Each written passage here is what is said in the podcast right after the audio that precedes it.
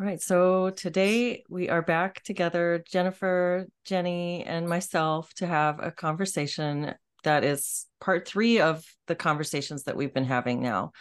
And I really enjoyed the last two. We started with a conversation about marriage, and then we had a conversation about um, non monogamy, polyamory. And that sort of branched off, and we wanted to look at the topic of beauty a little bit and so it's these are sort of they're not non sequitur they're sequitur but they're they're sort of tangential from one another.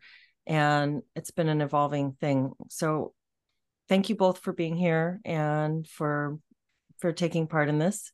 And i guess the the idea of beauty I, it has a lot of there's a lot to say about that. We jennifer you and i have talked about architecture before. We had a conversation once on a solid ground live stream about how architecture has really changed in modern American life anyway. And it feels like beauty yeah. is the lowest priority. Like I've noticed this thing with the 5G towers that that went up all over the place. And I think that's so aesthetically offensive. Couldn't we have thought of a pretty way to do that if we were going to put these giant towers that everybody had to look at? Couldn't we design them in a pretty way? And it seems like it's a very low priority right now. But that's just architecture. Yeah. So, what thoughts come yeah. up for you guys about beauty? Well, actually, I don't have really any thoughts on architecture, but um, I do think that there's been a concerted effort in the last, I don't know, 100 years, 50 years to retrain our eye and our brain to perceive things that would have been considered ugly to be beautiful in terms of building anyway um, mm like when I look at modern architecture that is considered to be like the height of um, the art, you know, I, I'm like, where is the beauty in it? But I, I, I know that other people think that it's like absolutely gorgeous and that ornate, um, kind of classical or baroque or whatever other forms, like from the olden times, are considered gauche or vulgar or something. So I think we've actually tried. There's been a concerted effort to retrain the human perception of what beauty even is. Now, I think that's probably true for how we perceive beauty in other people, not just in buildings and in art. Um, but I don't know if we'll ever fully be able to retrain our brains because I think our perception of, of what makes another human beautiful is more, maybe more complex and more deeply rooted in our even biology. But um, yeah, I mean, I know lots of people. I mean, not lots, but I've I have known people over the years that think the most brutalist architecture, uh, the most kind of like oppressive to me, kind of bureaucratic buildings are like the most stunning buildings, and I'm just I just don't get it. But that's just me. Maybe I'm just a, a pleb. Pleb you. I'm a philistine or whatever I am. I yeah, right. I feel like um, there's, you know, there's just, I feel like architecture creates such a mood and experience. And so I actually care what kind of buildings go up around me. And I live in a planned community of um, somewhere between, I guess, like 62 and 63,000 people called Reston. It's about 45 minutes out of Washington, D.C and it was started uh, in the 60s by i think robert i think his name was robert uh, i can't remember robert smith or something i'm blanking out. But anywho um, it was designed specifically to have a lot of open green spaces and recreation spaces. So there's you know beautiful lakes and walking trails and the houses in any neighborhood are you know sort of all within a similar range. It's um, you know, I mean, I think for some people it might be a little Stepfordy in certain neighborhoods, but I really, I really, really enjoy it. But in the past few years, they've started to build um, a lot of high rises that are completely out of keeping with um, the original plan of Reston, and they are also um, really out of scale for the space that they're in. They'll take a really small space and just stick three high rises on it.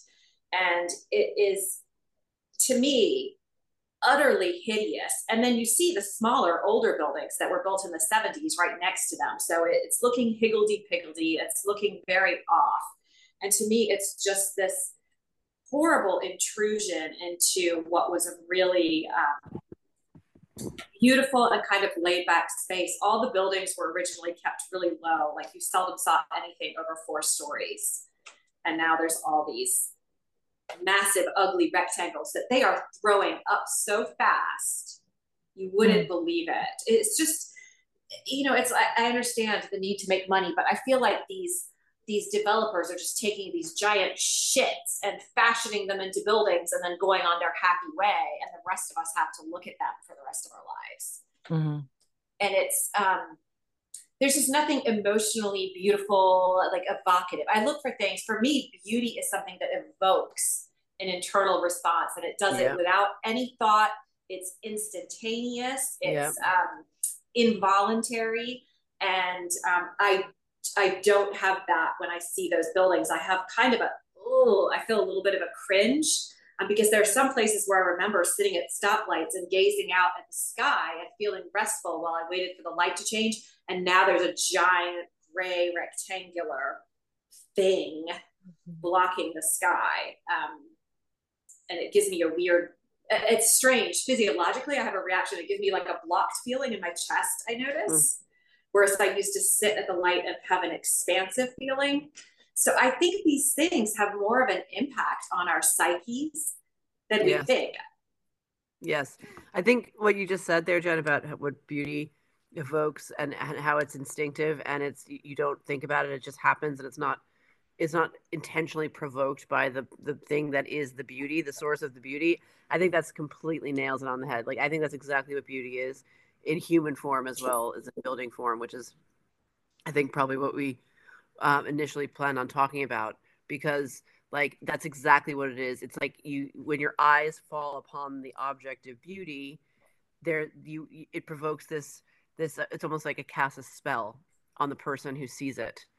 And it's a very complex set of then of reactions that then happens. It's incredibly complex and i don't think anyone talks about it giving it the credit that it deserves given how complex and how powerful it is. Especially when it's a human. I mean a building a building a, painting a painting a landscape a landscape. But when it's a person mm-hmm. And you're looking face to face at a person or at the at their image on a television screen or in a on a, on a computer or in a magazine it really literally i think casts a, it can cast a spell uh, on the beholder. Absolutely. It's that's really interesting. I think that the what what makes something beautiful and what makes a person beautiful is an interesting uh, idea concept. Like we i feel like maybe something that's happening right now in our culture is i've wondered if maybe we're experiencing some sort of a pendulum swing from the the hyper produced glossy beauty of the say the 90s the and the the 80s with all the supermodels coming in yeah. and this was very important advertising all these images and we had so we had like these culture wars over whether models were too thin and whether they were too perfect whether this was setting up an example that young girls couldn't handle.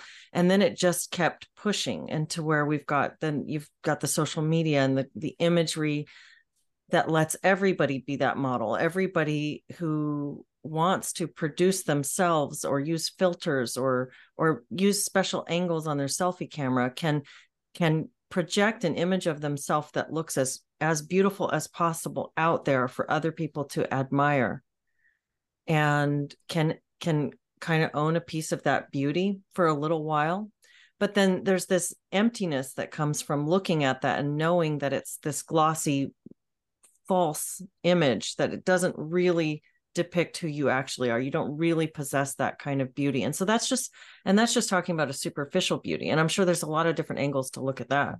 And then there's the beauty of being with a person and they become more and more beautiful to you, you know, as you, you know, enter into a romantic relationship with someone who at first you're trying to figure out what are the boundaries of my attraction for this person? Is there much attraction? I don't know. I maybe i like these things but maybe i'm not so sure.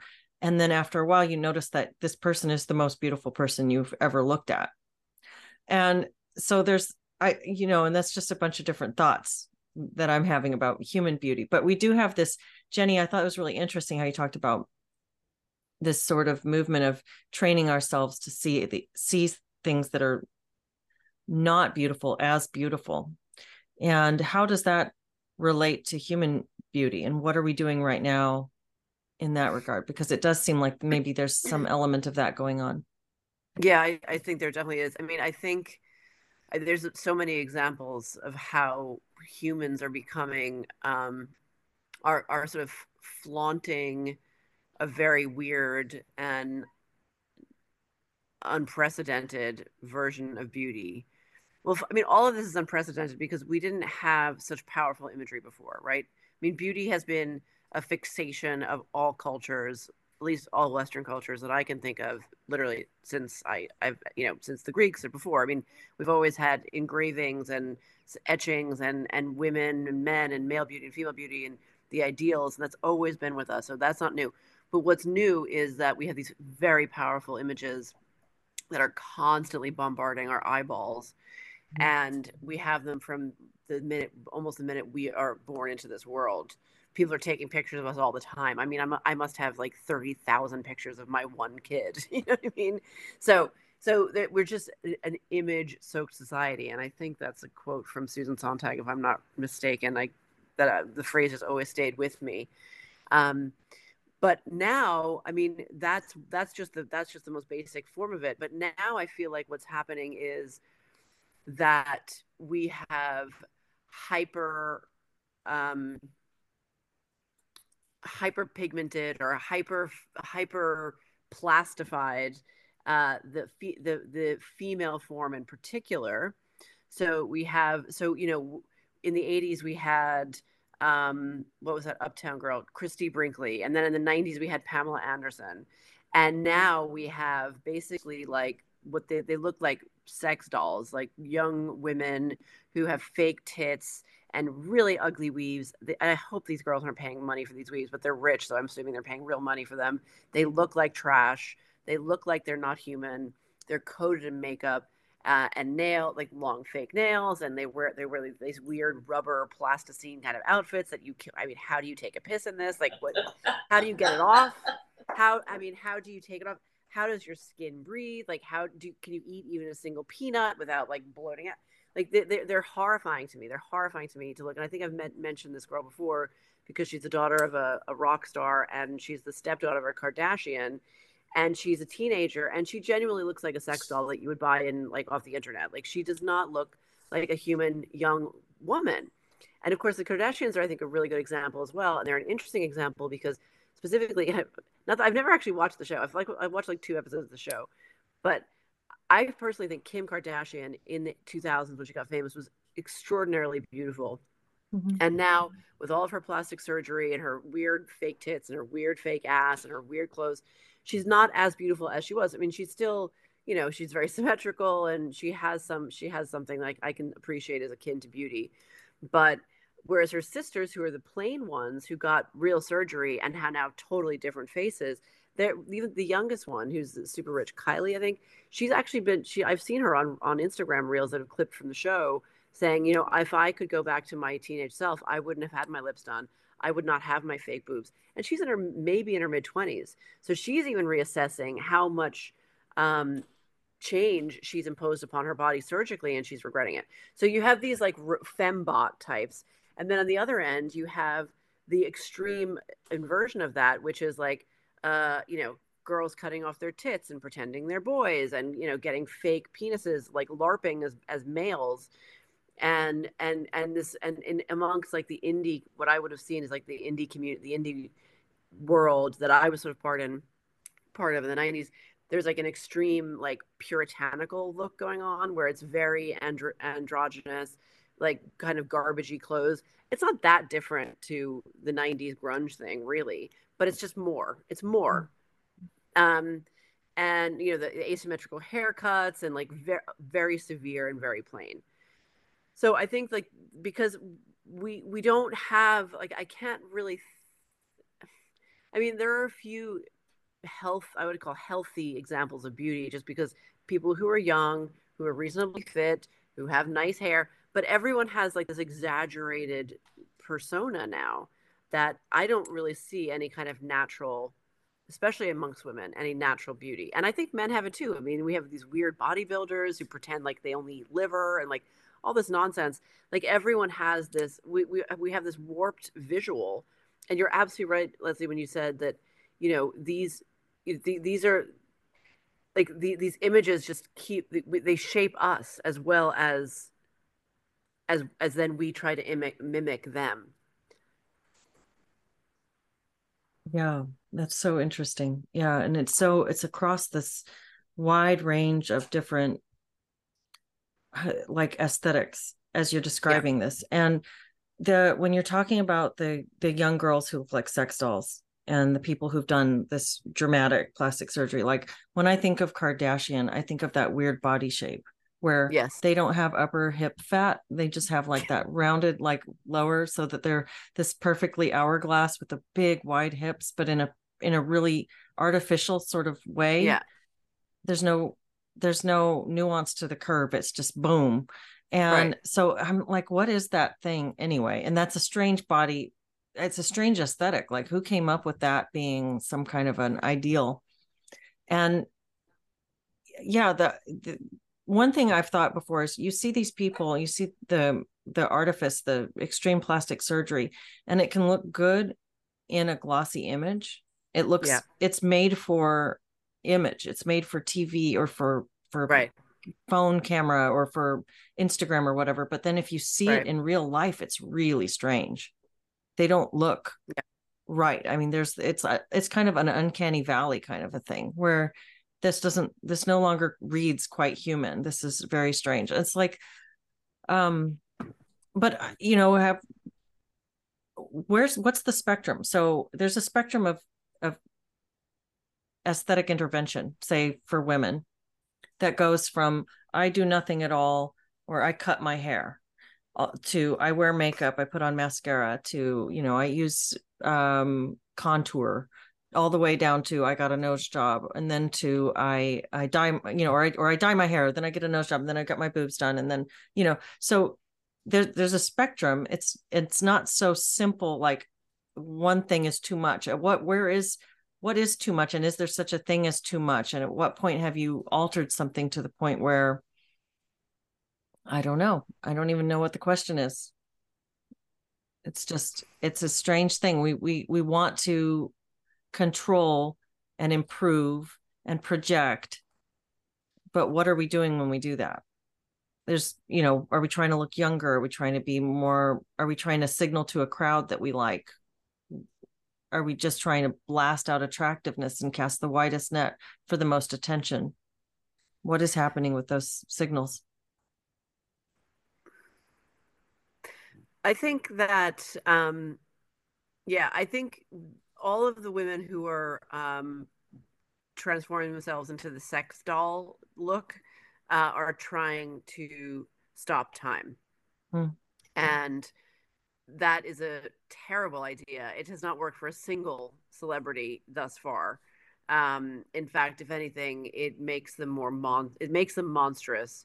Whereas a naturally aged woman is not a monstrous thing to behold. I mean, she's not hot um, but she's not terrifying like Madonna is. Like I find Madonna, like I feel like I might as well be looking at at, Jabba the Hutt. Like I just I'm like repelled by her, like on a visceral level, and I'm disappointed in her lack of wisdom and her lack of integrity that she would um, allow herself to be mauled physically in such a way and still run around like licking teenagers like she's like she's still hot shit.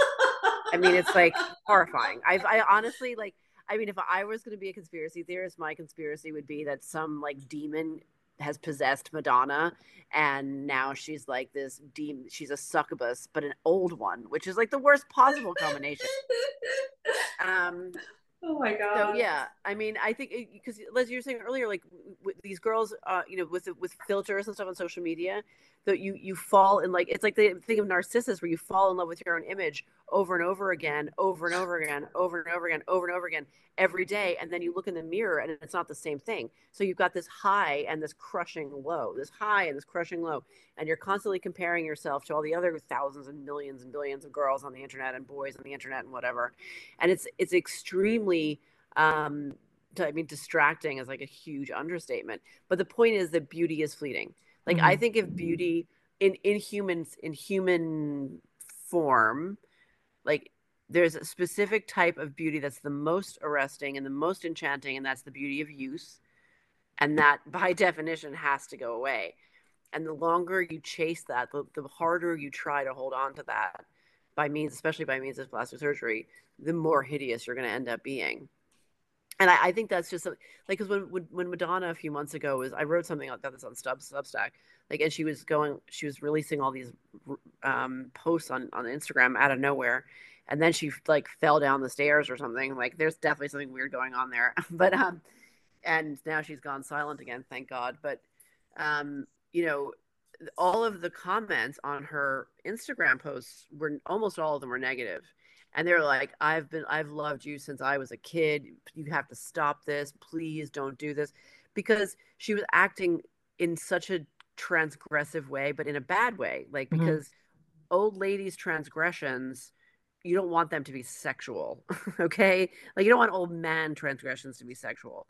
Like the sexiness of transgression only applies to young people it, like literally only applies to young people after a certain age that shit is just perverted and gross and nobody wants to see it nobody wants to see it so like but so so that the the youth the beauty of youth which is so so so captivating literally it's like it is like the flower it it fades. It's it's it's the same as nature. The cherry tree, the blossoms on the cherry tree aren't there all year round. Like, am I mm-hmm. being trite? No, no, not at all. And I think that that as you're saying that, and I did read your piece on Madonna, and I thought it was excellent. I I was like, absolutely, yes, hundred percent. Um, so if anybody hasn't seen that, maybe we can link it because I think yeah, it, it, that would might, be fun. Might be good. Um, there's something there's something about the the obsession the narcissistic as you say in the sense of narcissus in the sense of looking at one's reflection and and being obsessed with one's own beauty this narcissistic impulse in the young it's like it's like the young person wakes up to their own beauty and then is mm-hmm. fascinated by that and then yes. wants to hold on to that and wants to enhance that and wants to be the most of that and there's there's by yeah. By nature it's not something that anybody can possess or have all of or anything. It's just something that that one is for a while.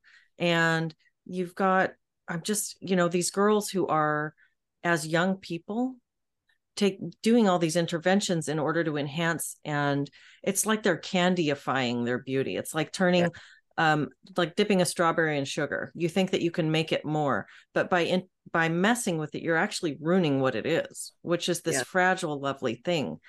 And you you can't cartoonize that and turn it into some anime, you know, filtered AI thing and still retain what it is about that that was so yeah.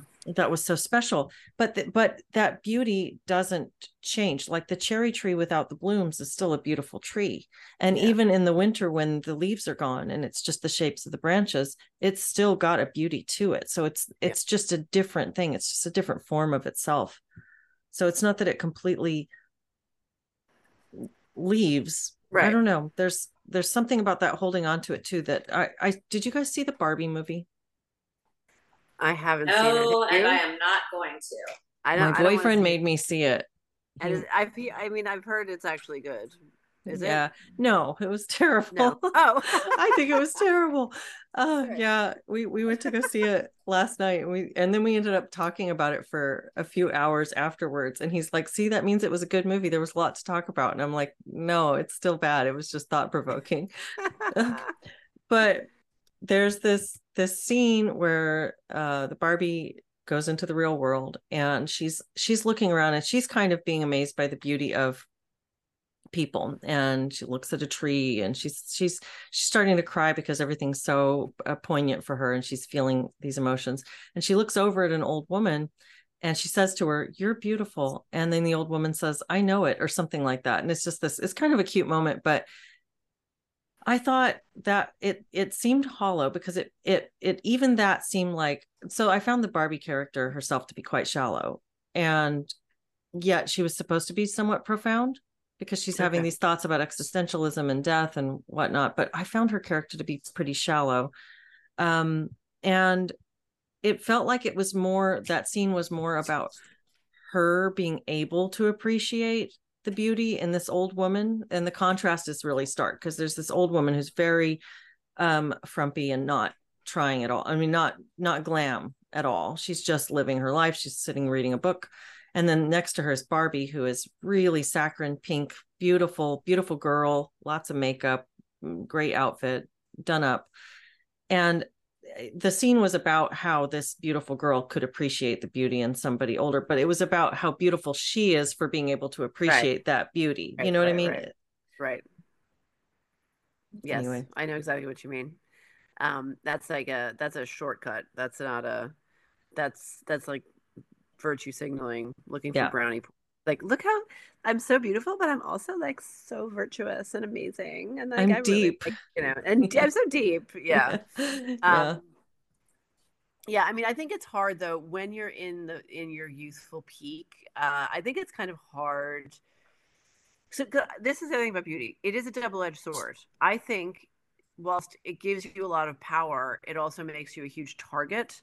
And I um for resentment and unwanted attention.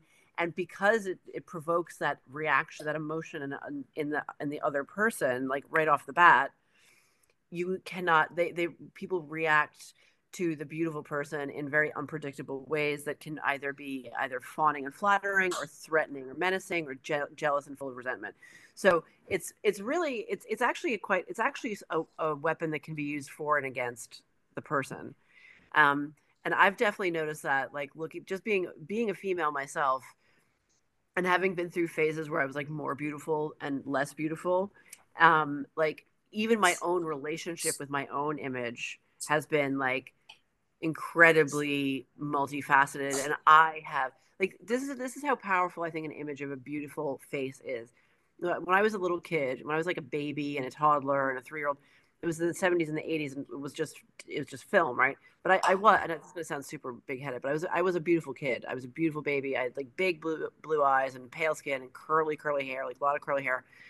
And when i was like in my teens and in my in my in my in my from like 10 11 12 13 if i would if i would look through photo albums and i saw pictures of my own face as like a three year old i would get the same pang of unhappiness Mm. and sense of inadequacy that i mm. would get if i saw a picture of a, of a model.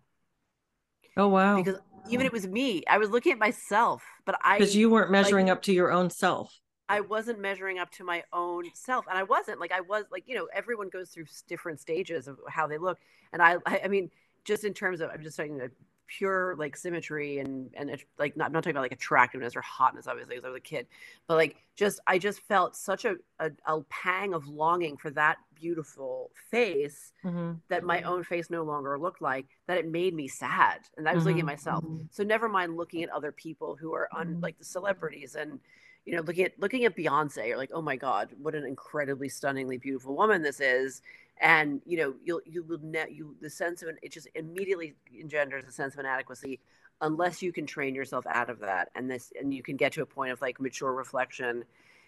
And that's hard because that's that that is hard. It's hard to get to a point of mature reflection. So i think that so you you your you can your own beauty can make you help hate yourself. Yeah you know what i mean? Yeah. And so so if if you're if every person who has eyes and can see their own reflection and can see the the the the, the other how other people look is going to struggle with this process just in terms of looking at other people right? In real life then how can we how can we deal with how bombarded we are with images at all times? Like that to me is a really good question because like if me looking if 11 year old me looking at 3 year old me produce longing and sadness how the hell are 11 year olds coping with all of the visuals that they're getting oh yeah I- and that's the modern that's the modern spin on this and how this Right. the image based as you're saying that i i think that's that's really a great way to frame it this this obsession with images but there's also the over time like the woman's relationship to aging and and changing Yeah. and you know in midlife you have been through a lot of phases at this point and right. so we've all all of us we're at this midpoint 40s and 50s where you start to you you know you're not who you used to be in a lot of ways. And how do you how do you come to terms with that? And i in my own my mom i watched her go through this. My mom was a really beautiful young woman and had a lot of other problems in her life a lot of family issues and other things. And uh, for for lots of complicated reasons ended up really closely identifying with that as something that was important about her that was something mm-hmm. good about her. That's one of the only things of value she had for the world is how she would have felt. And so being really beautiful there was this this there's this desperation to it. So when you start to lose that you yes. don't go it's like the madonna thing where you don't go gently into the into the aging process. And she didn't do any plastic surgery ever but she did she went through her own changes and she really struggled with that. And i can remember being only like i guess i guess i would have been like a preteen which my mom was 20 when i was born. So this is a woman in her early 30s maybe early to mid 30s who was already just so sad and crying about the appearance of lines and looking at her skin. And there's this this grief before the process even really has has taken hold. You're still young but you're you're feeling the loss of something that's so important to you so that that looking at like you're describing something different a little bit when you're looking at a 3 year old you this beautiful child and you're in your 11 year old awkward phase and you're all kinds of uncomfortable with yourself. So you see something that's pure and beautiful there and you long for that. But there's also that process throughout life, like the the 40 year old woman looking back at herself at yes. 20 and going, Oh my God, how why didn't yes. I appreciate I'm I'm I'm having that now actually. Yeah. Similar. I mean it's not as powerful because I have more points of reference and I'm busier. So I don't I don't dwell on it, but I mm-hmm. like I do have that now. If I if I see a, a photograph of myself when I was 24 yeah. or something, I get I get a similar like jolt of like, uh, it, it's yeah. it's um it's some it's something. it's definitely well, something. And that's the question too, right? Okay, so why why don't we appreciate it more when we're young and stunning? And I mean, to me, there's something tragic about it, not about getting old, but by how women relate to themselves. Uh, the just the pressure that's put on women, but then it seems to get completely internalized. And I don't want to say that women are the victims of it entirely, because I think women are also like sort of the biggest perpetrators of it. Yeah. Um, and we're doing it to ourselves and we're doing it to each other. Yes. And and I just think, God damn it, life is short and it's too short for this and you kind of look the way you look and you can you can tweak it. There's nothing wrong with that. I am not against plastic surgery. Dye your hair hot pink if you like whatever. Have fun with it. But i mean you're here to live. And uh, you know i watched that documentary about um, pamela sue anderson and mm-hmm. she um, i quite liked her. But you know, she was already a very shapely, voluptuous woman. And she got so much attention for that. And that's what launched her career. And then she felt this need to exaggerate her breasts and get something that kind of turned her into a caricature. And then she became frustrated that that's all that people were interested right. in. Um, but she also put it out there as that was the most important thing about her. So this women have a really difficult time. Yeah. And this is where I have a lot of compassion because it's like this constant struggling of. You know, you don't want to be objectified, but then in a way you do because you get certain rewards from it. And so where do you land? And you yeah. do get a lot of criticism. If you dress just slightly a bit more uh, less tailored, tight clothing, you easily can get called a frump. And then people right. assume you're hiding your body because you don't like it or you have low self esteem, dressed mm-hmm. in something a little too revealing. Maybe you're yeah. really insecure. Maybe you're desperate. Maybe you're a hoe. Maybe other women shouldn't trust you because you're out for their man. I mean, it's kind of like, I think you better bloody well suit yourself. It's like you're yes. damned if you do and you're damned if you don't. You are. I mean, you absolutely are. And I have been harassed in no matter what I'm wearing. I mm, mean, yeah. huge, oversized, baggy, sloppy clothes. And I'm just running an errand and I haven't even combed my hair and I look like, you know. so, you know, you only have so much control over that anyhow. I think yeah. I think people just need to live their lives. And I I really um I just I don't think I share the same societal ideas about aging. Like I just don't think it's this terrible thing to be avoided. I don't. And and even saying that, if somebody wants plastic surgery on their face, they want to have a facelift because hey, that's just fun and all look different. Yeah. Do it. But this this fear of it and this sort of shaming about it and like like you're doing something wrong you're letting yourself go you're not supposed to be doing it um, i just think it's fucking ridiculous and maybe it's that we we have trouble with impermanence we when we like something we want it to stay the same and that is not life it's not true right. of anything everything's impermanent everything's always changing and we aren't any different Jen, where do you think you how how do you think you were inculcated against the site worship of youth? Because that I think that's a very that's like the healthiest attitude to have. Where do you think you got that from? Well, I didn't get it from my mom. Um, no. No, no, absolutely not. My mom was constantly looking in the mirror doing this. Mm. Oh. And saying, you know, do I look better? Do I look better? How, you know, how old do I look? How old do I look? And mm. um, you know, really concerned about that to to a greater extent than I think I've seen in most people. I think I think I um I think I just uh, to be blunt, I just don't think I see old people as ugly. I just see it as a different form of beauty. I've just never thought it was ugly. Like when I was around 19, I had this picture of Georgia O'Keeffe that I put up on my wall, and it was her in her 80s, and she was completely pruned up and I used to look at it and think, oh, will I ever be that pretty? I just thought she's stunning. I love the deep etched lines. I thought she looks like a tree. And I just, aesthetically speaking, I I just don't think aging is ugly. I just don't. Now, yeah. do I think it's like, you know, hot and sexy in that same way? No, but I think it's there's a transcendent. No. I think there's a transcendent yes. beauty to it mm. that I like. And so, I mean, and really, am I going to want to? I don't know that I want to be like out cranking in my 80s, like having sex. So, I mean, I don't really care. Like, you know, I mean, I just. What you're saying is you would not necessarily tap that. no, no, but I'm saying I think it's, I think it's still beautiful. I care about beauty. I don't, I, there's, yeah, I don't, I don't know. I'm, I know exactly what you mean. Well, yeah, something I just, I just something you said there, Jennifer, was about um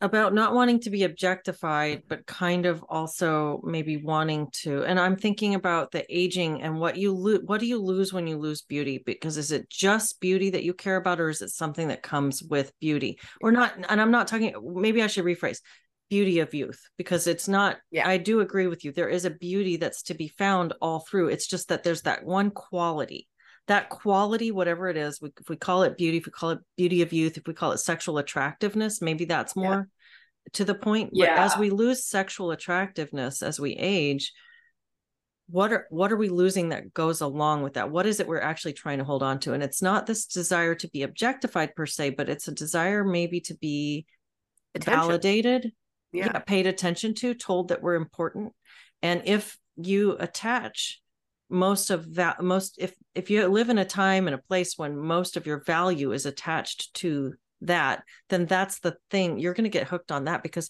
as yeah. you stop getting that kind of attention in life you yeah. become invisible and there's i guess right. maybe that's what you're trying to hold on to because i think uh it's the it's the act of trying to hold on to it when you try to grab it too tightly you crush it and another metaphor that comes to mind for me that keeps coming up this is kind of disjointed i feel like i had a bunch of things i wanted to blurt out at the same time but um did you guys ever see this movie when you were a kid the last unicorn this cartoon movie yes but I don't. Rem- I remember the name. It, I loved it when I was a kid. It's this. It's this animated movie about a, a, unicorn who is the last one wants to find out why all the unicorns are gone and then her adventure to find the other unicorns. And at one point she gets captured by this witch that puts a spell on her to give her a fake horn. And this magician comes along and sees this and he says why did you put a fake horn on a real unicorn? And she says because nobody mm-hmm can see the the people don't see the horn anymore. People don't recognize the magic of the unicorn anymore. You have to put a fake horn for them to even realize that it's a unicorn. And i i think this is kind of like dipping the strawberry in sugar. And it's yeah. kind of like trying to um trying to signal trying to hold on to your beauty trying to oh i'm beautiful so i'm going to do extra to be extra beautiful. And it's this like you're not going to recognize me unless i do more and more in order to make it bigger and bigger. And it's like before you know it you've yeah. got you you've you've sugared it up. Boobs yeah, out, you've, got, got yeah. boobs. You've got boobs out yeah. here. well, that's Pamela Anderson. Stealing, yeah, and people are stealing sex tapes from your house, which incidentally she never she never got paid for, and she was never able to keep those tapes from going public. I mean, she really mm. got exploited and didn't make any money off of it herself and was offered money and turned it down because she just wanted the tape back. So was that I how she became she, famous or was that after? No, that was that oh. was, was after, famous. Yeah. And okay. so what what Jenny is saying is true. Like beauty can be used for you and it can be used against you, especially yeah. the type of beauty you have when you're young and considered sexually attractive, which I think so much of that really is um, I think so much of what's considered beautiful in women is determined by male sexual response. And I think that's too narrow of a lens to look at it. And I understand mm-hmm. from a biological perspective why it's that way because that's how life gets started, right? A right. guy's attracted to you, he thinks you're hot, you have sex, you have kids. So I'm not in any way putting down the importance of that because that's what keeps us all going. And I, I'd like for humans to continue. But it seems ridiculous to me that once there's that kind of window has closed or diminished because obviously couples meet in their 70s and enjoy active sex life so i'm not saying that's not possible. But we all know it's not like that central focus anymore right? Um, it's just interesting to me that automatically it's like oh you're considered less beautiful because you're literally not as dick hardening. I'm like no it is just a different type of beauty. I see old people all the time where i'm transfixed by them you know because i just think God, they're so they're remarkable looking. They're interesting looking. And I, I don't know. I think we're looking at beauty too um, too narrowly and too much through the lens of sexual attraction, which it, it is important. I'm not knocking it. I think it's great and enjoy it. Enjoy it while you're young. Well, it's interesting but to try to examine what's things. the value beneath that. What is it that that says about a culture or about people if that's what they're fixating on? There's something behind that or under it. What's the underlying value if that's all a culture values? I mean, I think it's biologically driven, so I don't even criticize it. Mm-hmm. Um, but it know, feels like a it feels like a record that's skipping in a way because it is biologically driven, but it's it's oh, okay so again going back to the barbie movie there's the uh, the very opening scene is a bunch of little girls playing with baby dolls. They're they're nurturing their baby dolls they're holding they're they're feeding them with cups and the narrator is kind of talking about oh before barbie only this the girls could only play with baby dolls. And it's like these little girls who are joyless and dreary slowly pushing a, a pram and slowly you know lifting a and and holding a baby but it's very gray and they look very drab. And then it's like all of a sudden Barbie enters the scene and and then all the girls are staring at this like giant Barbie who's this the the the lead actress and she's gorgeous and she's wearing just a little bathing oh, suit. And yes and the little girls are looking up in awe. And so then they shatter their baby dolls. They destroy oh, their babies. They they go through the process of physically destroying the baby dolls. And so what? i felt like wow this is really really symbolic. And it's saying that here we're going to basically replace the oh arc oh of what you could do as a woman. And you were only focusing on the That's output. You were only focusing on motherhood in your play.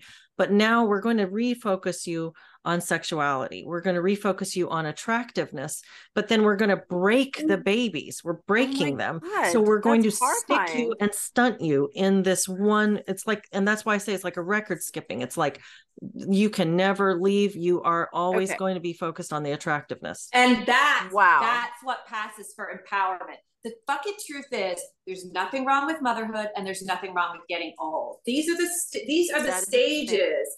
Maiden, mother, crone, and it's Right. it's fucking beautiful. It's all good. Yes. But we've Sorry replaced swearing. but in a in a culture i would posit that in a culture that is obsessed with with maiden you can replace crone and even mother to some extent with hag which is the that's a different thing Well, not even. I mean, they're not even hags. They're they're geriatric succubi. Like that's worse than Isn't that- isn't that at kind of a- being a hag has a certain element of honesty to it. Like you don't like like Madonna look runs around with her swollen like hideous face and you know she's got like incontinence problems. She's probably like she looks that old and Yeah. yet she has this like I mean it's just horrifying. But like what you just said there Leslie has literally made my blood boil like that is a t- so that is exactly so what you're saying and i used to love greta gerwig movies which is why I d- deliberately didn't go to see this movie because i was like this is just going to drive me insane i don't want to do it i like her too much as a as a director and a filmmaker and now now i fucking hate her so Yeah. like Well, watch it- go see it watch it for yourself and, and let me but know no, if you but if you want but but, that's so important That's Like, my that spin. so important because what what she is she is celebrating and even you know do this hagiography on is replacing the power and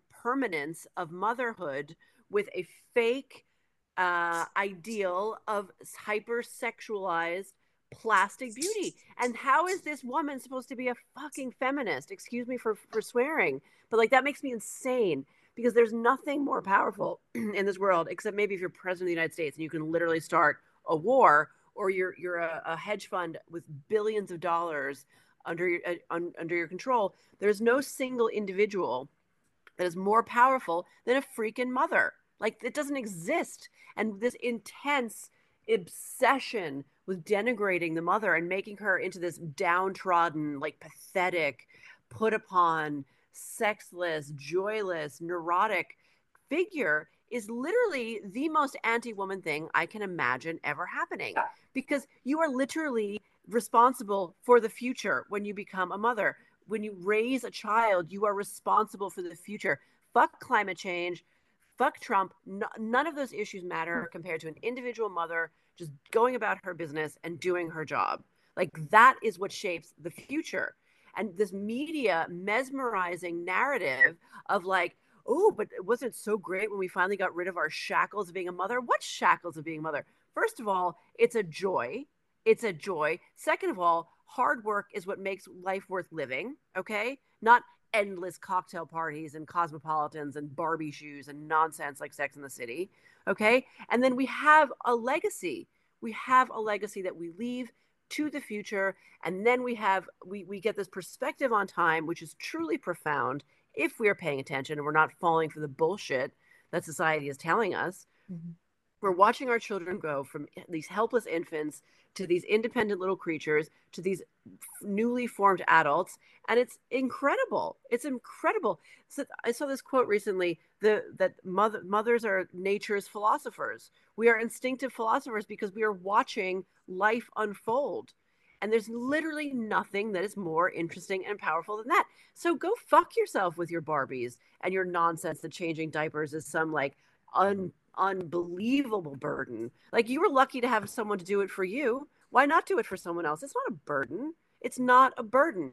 If it's a burden, the mother is doing it wrong and it's her fault. I'm sorry. Yeah, and maybe it's society to blame. Like we don't have cheap childcare, blah blah blah blah blah. But no, no, ultimately, fundamentally, if you are perceiving motherhood to be a burden, you are accepting a very, very toxic lie about about about humanity itself and especially about women.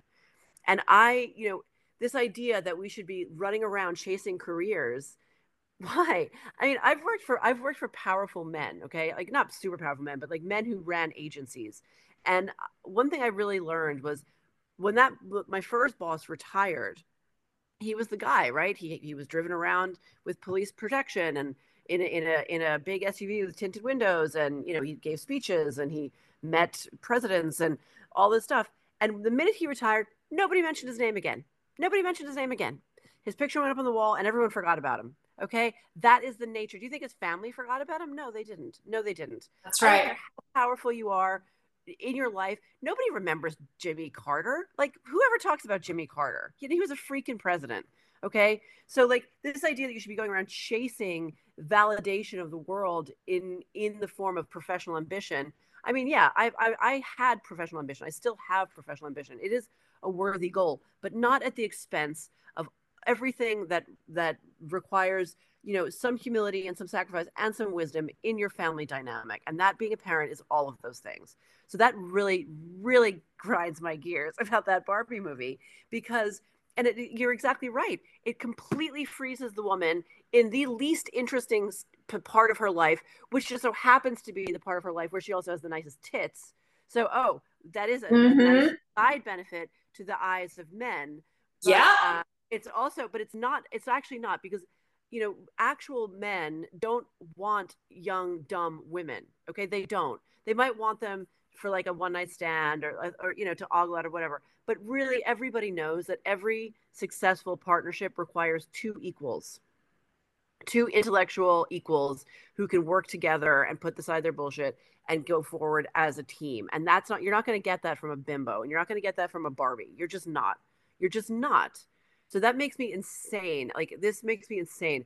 This this idea, and and, and you're right. The maiden, mother, crone. Those are the three stages. Okay. And the three of us are transitioning from the mother stage to the crone stage, just in terms of our life, like our, the, the seasons of our life. Mm-hmm. But this is why women aren't respected in America. We're run, run, running around and saying, like, feminism this, feminism that. Feminism is bullshit. Feminism does not have an analysis of motherhood at all, except nope. it's either like a, a left wing analysis that says, like, oh, free childcare or it's like a, a you know a pop feminist analysis where like children are such a fucking drag like neither of those analyses are are they, they both denigrate motherhood they both they, they both locate the locus of oppression of, of, of women on their bodies when that's not the entire story and it's not in fact it's very decontextualized um, and now we're running around being like why are women in america so goddamn unhappy? Well maybe because they're not allowed to age.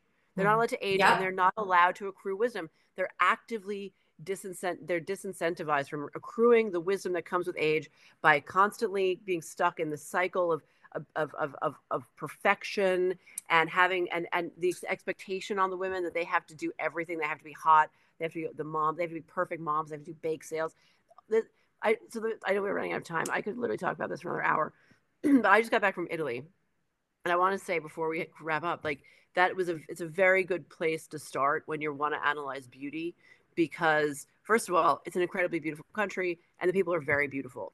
But they're very beautiful in all their stages of life.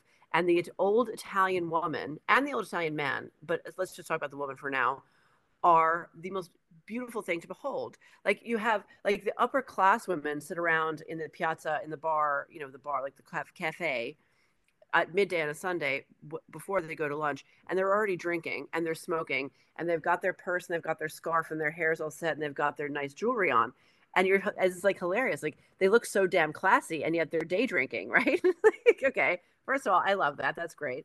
And then the the more like the more like working class or you know the, the women from the countryside have the deep characterful faces they're incredibly competent they have enormous power in the community. They have huge value in the community, okay?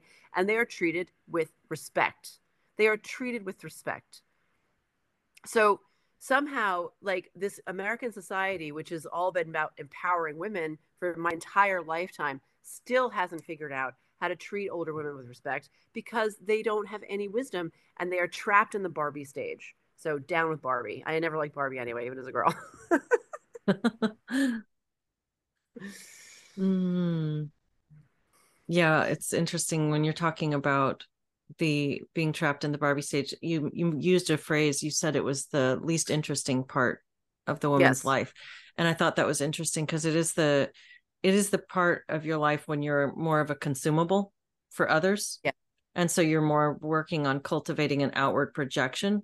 And so there's less cultivation of self than in any other part of the life cycle. The you know the the identity formation and exploration of childhood gives way to this this exportation of self outward and then if the arc continues you go into motherhood which is the formation of self around the care of another and then the family grows and then the the care for others continues but it's with right. it's it's not an outward consumable it's more right. of a doing instead of just right. a being so that's really interesting i i think yeah as you said we could spend hours just talking about this topic i mean i feel like as you're as you're you age you especially especially in terms of family formation but not exclusively even even in a professional setting. As a woman ages her value should go up because she is more useful and she is more intelligent and she is more powerful. Like the more your children age and the more children you have really in theory your your power should be increasing with with each child and with each year with each sort of even even in a job setting. I think it would apply as well to a job but it's, it's the opposite in the united states yeah it is. It's, it's interesting. Yeah. And that's a that's a very that does that does women real bad but it also does men bad as well because men and women have such symbiotic relationships that what is bad for men is bad for women what is bad for yeah. women is bad for men exactly. Yeah, i believe that too. Even if we don't know it and even if they don't know it it, right. it is ultimately bad for them. Yeah. It is bad for them yeah um the attractiveness you know, is representative of potential but then everything yes, else is the actual it's exactly it's like you move from the potential yes. stage into the actual implementation the actual real life mm-hmm. yes Mm-hmm. And that's why in very in traditional and patriarchal societies, beauty was associated with frivolity. The young girl was always frivolous and mm. she was mm. highly valued for her mating capability, especially from in, amongst I was just reading a book about the Borgias, about Lucrezia Borgia. So she was highly valued for her beauty, um, but it was always a very te- it was an extremely temporary thing. And um, you know the, that and there was a the patriarchal male world would be very quick to remind a young beautiful girl that you are you are for this for the grave as just as much as everyone else. Mm. so check your check your your your arrogance. Mm. and of course there's a huge downside to that. Like you don't want a bunch of like priests running around berating pretty young women necessarily. But um but that that they there there is that point of like that it was everyone was very aware of how finite that was and how short life was in general. You know everyone was going to end up a skeleton. So you know and are you going to end up in a hell or in a heaven so you know that's gone too. And i mean i think that this this this the, the way we've image drenched society now especially around female beauty i think has i think fuels i think the, the plastic surgery thing is connected to the trans thing. So it's not just about like you know trans being gay. I think it's it's also to do with the plastic surgery epidemic. And i think that women themselves have um, such a tortured relationship, you know, on the whole, to their own bodies and what the bodies really what what they represent in terms of reproduction. That, that American women, at least in the mainstream discourse, have such a tortured relationship to that that men, tra- trans identifying men, AGPs in particular, are seeing they they I very weirdly there's something there that they see the power and the beauty in the parts of the women's body that women have been taught to despise and loathe and, and, sh- and be ashamed of and they're appropriating it. And so hmm. they're coming in like these creepy little fucking vampires and they're like oh well i want to have a period and i want to have a period cramp and i want to do this and i want to do that and i want to breastfeed. All of these things that women have been banging on about for like my entire lifetime as, a, as being sources of our oppression but the, they're not. Like there's something very primordial about our understanding of the fact that they're not right? Culture is telling us that they're oppressive but really we deep down inside my opinion is probably kind of out there that they're not. And we somehow know that. We somehow know it makes us special. We somehow know it makes us um, the the kind of the torch the torch holders the standard bearers of, of humanity because mm-hmm. we have the reproductive function. And there's this this fo- this relentless focus on that has has created this like subculture of men who are running around trying to claim it for themselves because we've thrown it away. Hmm. That's fascinating. I would love to dive into yeah. that. Jennifer, do you have Yeah. any final thoughts? I know we need to wrap up and I want to jump all over what Jenny was saying, but and and talk about it further, but I know we need to be mindful of time. Wow, no, I feel like um, every time the three of us have a conversation, it's so juicy, but then all these other little kind of avenues open up, and I'm like, oh my gosh, we have to explore that and that and that. It's just so fun. So thank you, both of you Yeah, I guys for agree. today. Sorry, I just totally went on a rant there. Especially No, I love it. I apologize. No, It's a good. It's a good Yeah. rant. bring Good the rant. rants. Well, we we need to set a time to do this again so we can uh, right. keep following the trail where it leads. But thank you both for for doing this I today. always really enjoy it. Me too. See you guys next time. Thanks, guys. Bye.